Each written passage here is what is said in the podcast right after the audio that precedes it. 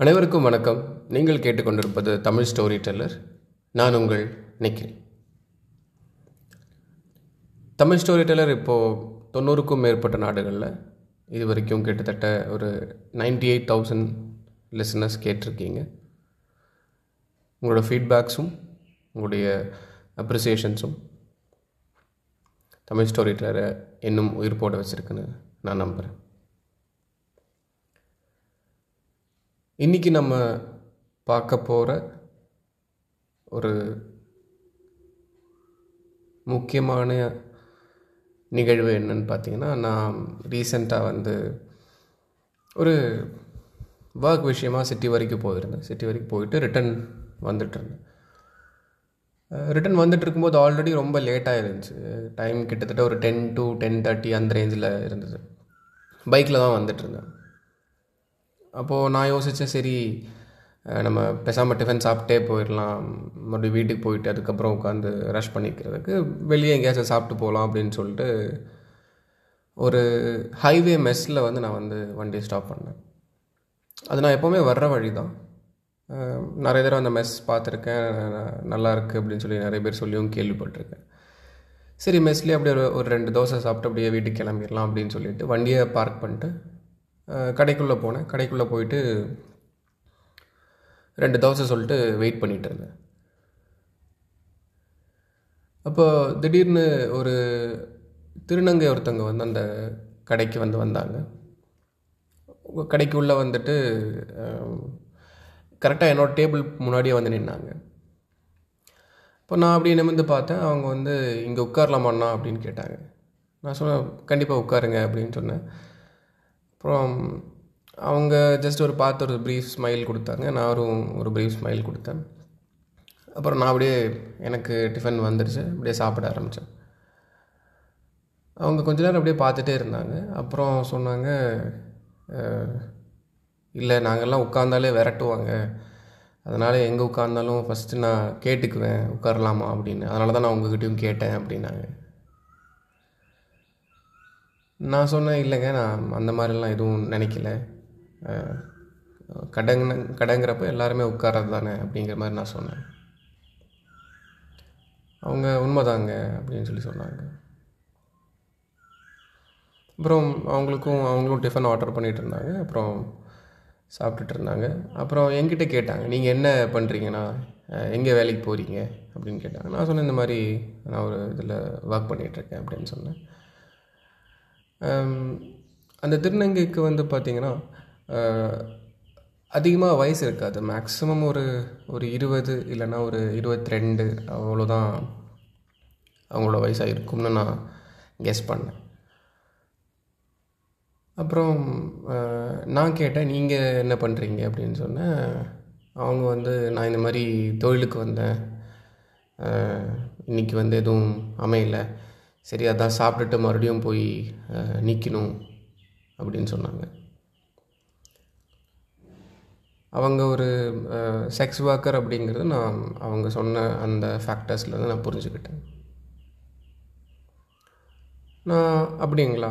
ஓகேங்க அப்படின்னு சொல்லிட்டு நான் வந்து நான் அதுக்கு எதுவுமே கேள்வி கேட்கல. நான் சரி அப்படின்னு சொல்லி ஜஸ்ட் ஒரு அக்னாலேஜ்மெண்ட் மட்டும் கொடுத்துருந்தேன். அப்போது அவங்க வந்து கொஞ்சம் சைலண்ட் ஆகிட்டாங்க நான் இது கேட்ட உடனே அவங்க பதில் சொன்னாலும் கொஞ்சம் அப்படியே சைலண்ட் ஆகிட்டாங்க சைலண்ட் ஆகிட்டு அப்படியே ரொம்ப ஒரு மாதிரி சோகமாக அவங்களோட ஃபேஸ் அப்படியே மாறிடுச்சு. அப்போ நான் எனக்கு ஒரு சின்ன குற்ற உணர்ச்சி இருந்தது. ஐயோ நம்ம கேட்டதுனால தான் அவங்க வந்து சேடாக ஃபீல் பண்ணுறாங்களோ அப்படிங்கிற மாதிரி தோணுச்சு.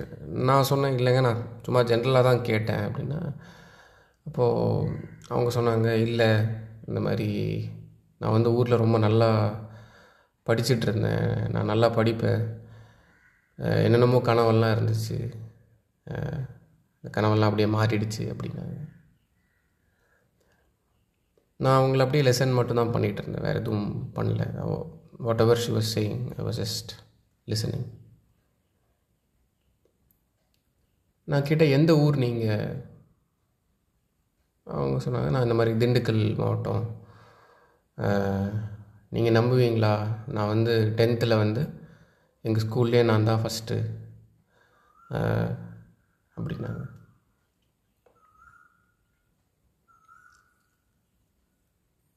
அவங்களுக்குள்ளே ஏதோ ஒரு பெரிய சோகம் இருக்குது நிறைய விஷயங்களை தாண்டி தான் இந்த இடத்துக்கு வந்திருக்காங்கங்கிறது மட்டும் நான் புரிஞ்சுக்கிட்டேன். கொஞ்ச நேரம் பேசிகிட்டே இருந்தாங்க. அப்புறம் சொன்னாங்க நான் இப்படி பிறந்தது என்னுடைய தப்பு இல்லை. ஆனால் என்னை சுற்றி இருக்கிற யாருமே இதை புரிஞ்சிக்கல அப்படின்னாங்க. நான் கேட்டேன் நீங்கள் வீட்டில் சொன்னீங்களா? அப்போ வீட்டில் எப்படி எடுத்துக்கிட்டாங்க? அப்படின்னு சொன்னேன். இப்போ அவங்க சொன்னாங்க நான் இந்த மாதிரி ப்ளஸ் ஒன் படிச்சுட்டு இருக்கும்போது தான் வந்து எனக்கு ஒரு தங்கச்சி இருக்கா? அப்போது நான் இப்படி ப்ளஸ் ஒன் படிச்சுட்டு இருக்கும்போது வந்து கொஞ்சம் கொஞ்சமாக வந்து எனக்கு வந்து அவள் யூஸ் பண்ணுற ட்ரெஸ் அவ அவள் போட்டுக்கிற மேக்கப்பெல்லாம் எனக்கும் போடணும் போல் தோணுச்சு. நான் என்னன்னு சொல்லி நான் நெட்லலாம் தேடி பார்த்தேன். அதுக்கப்புறம் தான் நான் புரிஞ்சுக்கிட்டேன். எனக்கு வந்து ஒரு ஆணாக இருக்க பிடிக்கல அப்படிங்கிற நான் புரிஞ்சுக்கிட்டேன். ஃபஸ்ட்டெல்லாம் நான் கொஞ்சம் கொஞ்சம் இந்த மாதிரி மறைச்சி மறைச்சி கண்ணாடி பார்த்துக்கிறது அழகுபடுத்திக்கிறதுலாம் பண்ணிகிட்டு இருந்தேன்.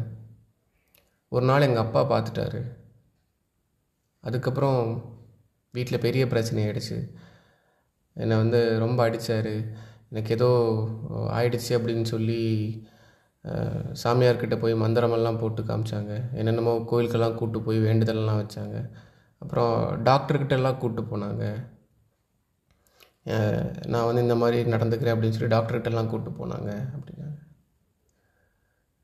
அப்போ தான் நான் புரிஞ்சுக்கிட்டேன் நம்ம நாட்டில் இந்த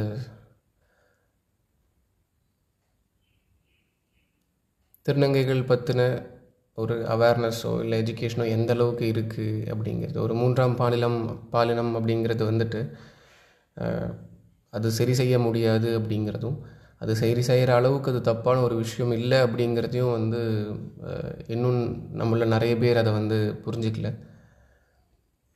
இன்ஃபேக்ட் எந்த விதத்துலேயுமே அந்த நபர் காரணமாகாமல் இருக்கிற ஒரு ஒரு விஷயத்தை இல்லை ஒரு ஹார்மோனல் ப்ராப்ளமை வந்து நம்ம எல்லாருமே வந்து ஏளனம் தான் செய்கிறோம் அப்படின்னு நான் நினச்சிக்கிட்டேன். அவங்க பேர் சாந்தின்னு சொன்னாங்க. ரொம்ப நேரத்துக்கு அப்புறம் தான் அவங்க பேர் சொன்னாங்க. ஆல்மோஸ்ட் பேசி ஒரு அஞ்சாறு நிமிஷத்துக்கு அப்புறம் சொன்னாங்க. அப்போ நான் கேட்டேன் உங்கள் வீட்டில் இது யாருமே புரிஞ்சுக்கலையா? உங்கள் அப்பாவோ அம்மாவோ ஒருத்தர் கூடவா புரிஞ்சுக்கல அப்படின்னு கேட்டப்போ சொன்னாங்க எங்கள் ஆயா புரிஞ்சுக்கிச்சு. எங்கள் ஆயா கிட்டே போய் நான் சொன்னேன் எனக்கு வந்து சேலை கட்டிக்கணும் போல் இருக்குது அப்படின்னு சொன்னேன். அப்போ எங்கள் ஆயா வந்து தலை மேலே தொட்டு உனக்கு எப்படி இருக்கணுமோ நீ அப்படியே இரு. உனக்கு எது பிடிச்சிருக்கோ அதுவே பண்ணு அப்படின்னு சொல்லிச்சு. எங்கள் ஆயா மட்டும்தான் என்னை புரிஞ்சுக்கிச்சு அப்படின்னு சொல்லி சொன்னாங்க. ஒரு நீண்ட மௌனம் இருந்தது. அவங்களுடைய ஆயாவை பற்றி சொல்லும்போது பாட்டியை தான் நிறைய ஊர்களில் வந்து இப்போது ஆயா அப்படின்னு சொல்லி கூப்பிடுவாங்க. அதுவும் செத்து போச்சு கொஞ்ச நாளில். அப்புறம் நான் வீட்டை விட்டு வெளியே வந்துட்டேன். என்னை மறுபடியும் மறுபடியும் வந்து எங்கள் வீட்டில் வந்து கோயிலுக்கு கூப்பிட்டு போகிறது ஆஸ்பத்திரி கூப்பிட்டு போகிறதுன்னு சொல்லி ரொம்ப டார்ச்சர் பண்ணாங்க. ஒரு நாள் நான் வீட்டை விட்டு வெளியே வந்துட்டேன். எங்கள் ஆயா பேர் சாந்தி தான். அதனால தான் என் பேரையும் நான் சாந்தின்னு வச்சுக்கிட்டேன் அப்படின்னாங்க. அவங்க பாட்டி அவங்களுக்கு ரொம்ப பிடிச்சிருக்குங்கிறத நான் புரிஞ்சுக்கிட்டேன். இந்த உலகத்துலேயே அவங்கள அவங்களுடைய பிரச்சனைகளை அவங்களோட மனசை புரிஞ்சுக்கிட்ட ஒரு நபராக அவங்களோட பாட்டி இருந்திருக்காங்க அப்படிங்கிறதையும் நான் அவங்களுடைய எக்ஸ்ப்ரெஷன்ஸில் இருந்தும் இல்லை இந்த வே ஆஃப் ஷீ கன்வேட் திங்ஸ்லேருந்து என்னால் ஈஸியாக அதை அண்டர்ஸ்டாண்ட் பண்ணிக்க முடிஞ்சது.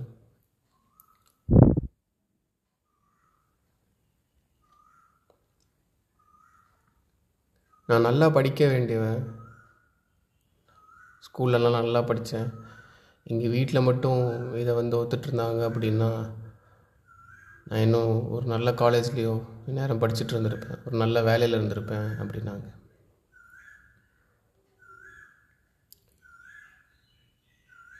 நான் கேட்டேன் வீட்டை விட்டு வெளியேறதுக்கப்புறம் என்ன பண்ணீங்க அப்படின்னு கேட்டேன்.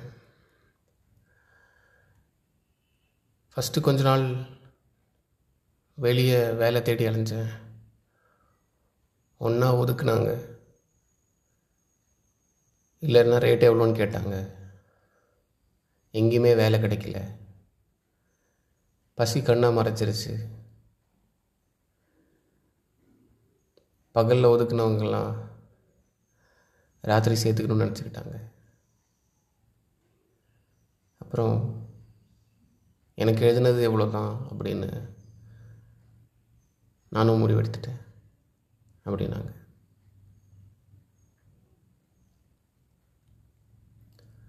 இந்த சமூகம் சாந்தி மாதிரியான நபர்களை அக்செப்ட் பண்ணிக்காததுனாலேயே அவங்க ஒரு பாலிய தொழிலாளியாக மாறினாங்க. யார் இந்த சமூகம்? நீங்கள் நான் நம்ம.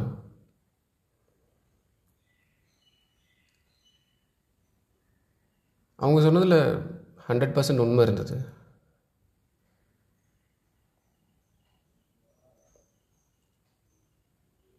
கதை மீண்டும் தொடருச்சு. எங்களோட கான்வர்சேஷன்ஸ் அப்படியே எக்ஸ்டெண்ட் ஆச்சு. நிறைய விஷயங்களில் பேசணும் அடிக்கடியாக இந்த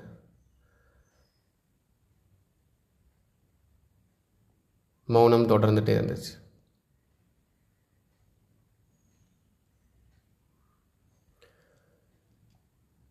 அப்புறம் அவங்களும் சாப்பிட்டுட்டு கிளம்ப ஆரம்பிச்சிட்டாங்க. நானும் கிளம்பிட்டேன். கிளம்பும்போது சொன்னாங்க இந்த மாதிரி ரொம்ப நாள் கழித்து நான் வந்து மனசை விட்டு பேசினேன் அப்படின்னு சொல்லி சொன்னாங்க. அப்போது நான் அவங்கக்கிட்ட ஒரு ஒரு ஹம்பிள் ரெக்வெஸ்ட்டாக கேட்டேன்.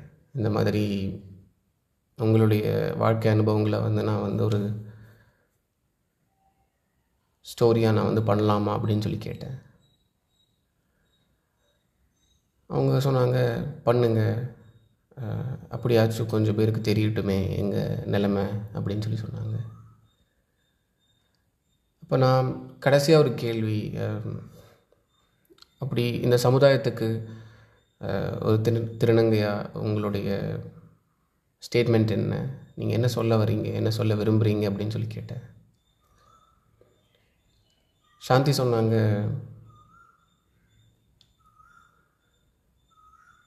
எந்த விதத்துலையுமே இந்த ஹார்மோனல் ப்ராப்ளம்க்கு நாங்கள் காரணம் கிடையாது. ஹார்ட் அட்டாக் மாதிரி சுகர் மாதிரி இதுவும் ஒரு ஹெல்த் ரிலேட்டடான ஒரு சேஞ்சு தான்.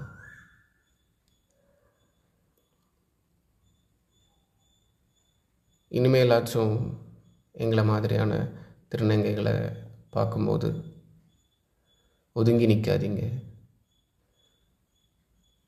நாங்களும் மனுஷங்க தான். அப்படின்னு சொல்லி சொல்லிட்டு அவங்க அப்படியே அந்த இடத்துலேருந்து அப்படியே கிளம்பிட்டாங்க. நான் நிறைய மனுஷங்களை பார்த்துருக்கேன் நிறைய பேர் கூட பேசியிருக்கேன். பட் என்னமோ இந்த கான்வர்சேஷன் வந்து ரொம்ப ரொம்பவே உருக்கமாக இருந்தது.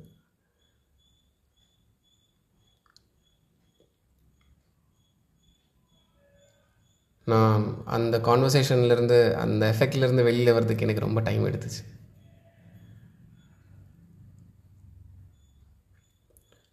இந்த எபிசோடை கேட்டுட்ருக்கிற எல்லாருமே நீங்கள் நிறைய இடத்துல திருநங்கைகளை பார்த்துருப்பீங்க. சில பேர் பயந்துருப்பீங்க. சில பேர் ஒதுங்கியிருப்பீங்க. சில பேர் அருவறுப்பாக பார்த்துருப்பீங்க. சில பேர் தப்பான கண்ணோட்டத்தோடு பார்த்துருப்பீங்க. என்னுடைய வேண்டுகோள் ஒன்று மட்டும்தான். சாந்தி மாதிரியான நபர்களை சாந்தி சாந்தி மாதிரியான நபர்களுக்கு நம்ம உதவி பண்ணலனாலும் முடிஞ்ச அளவுக்கு உபதிரவம் பண்ணாமையும் அவங்கள கேவலமாக பார்க்காமையும் ஒதுக்காமையும் இருக்கிறது தான் வந்து இந்த சமுதாயம் மேம்படுறதுக்கு வழிவகுக்கும் நான் நம்புகிறேன்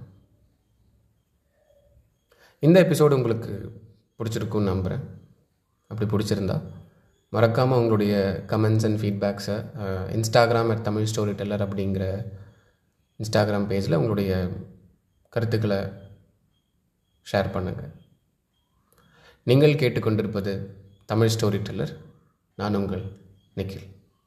நன்றி வணக்கம்.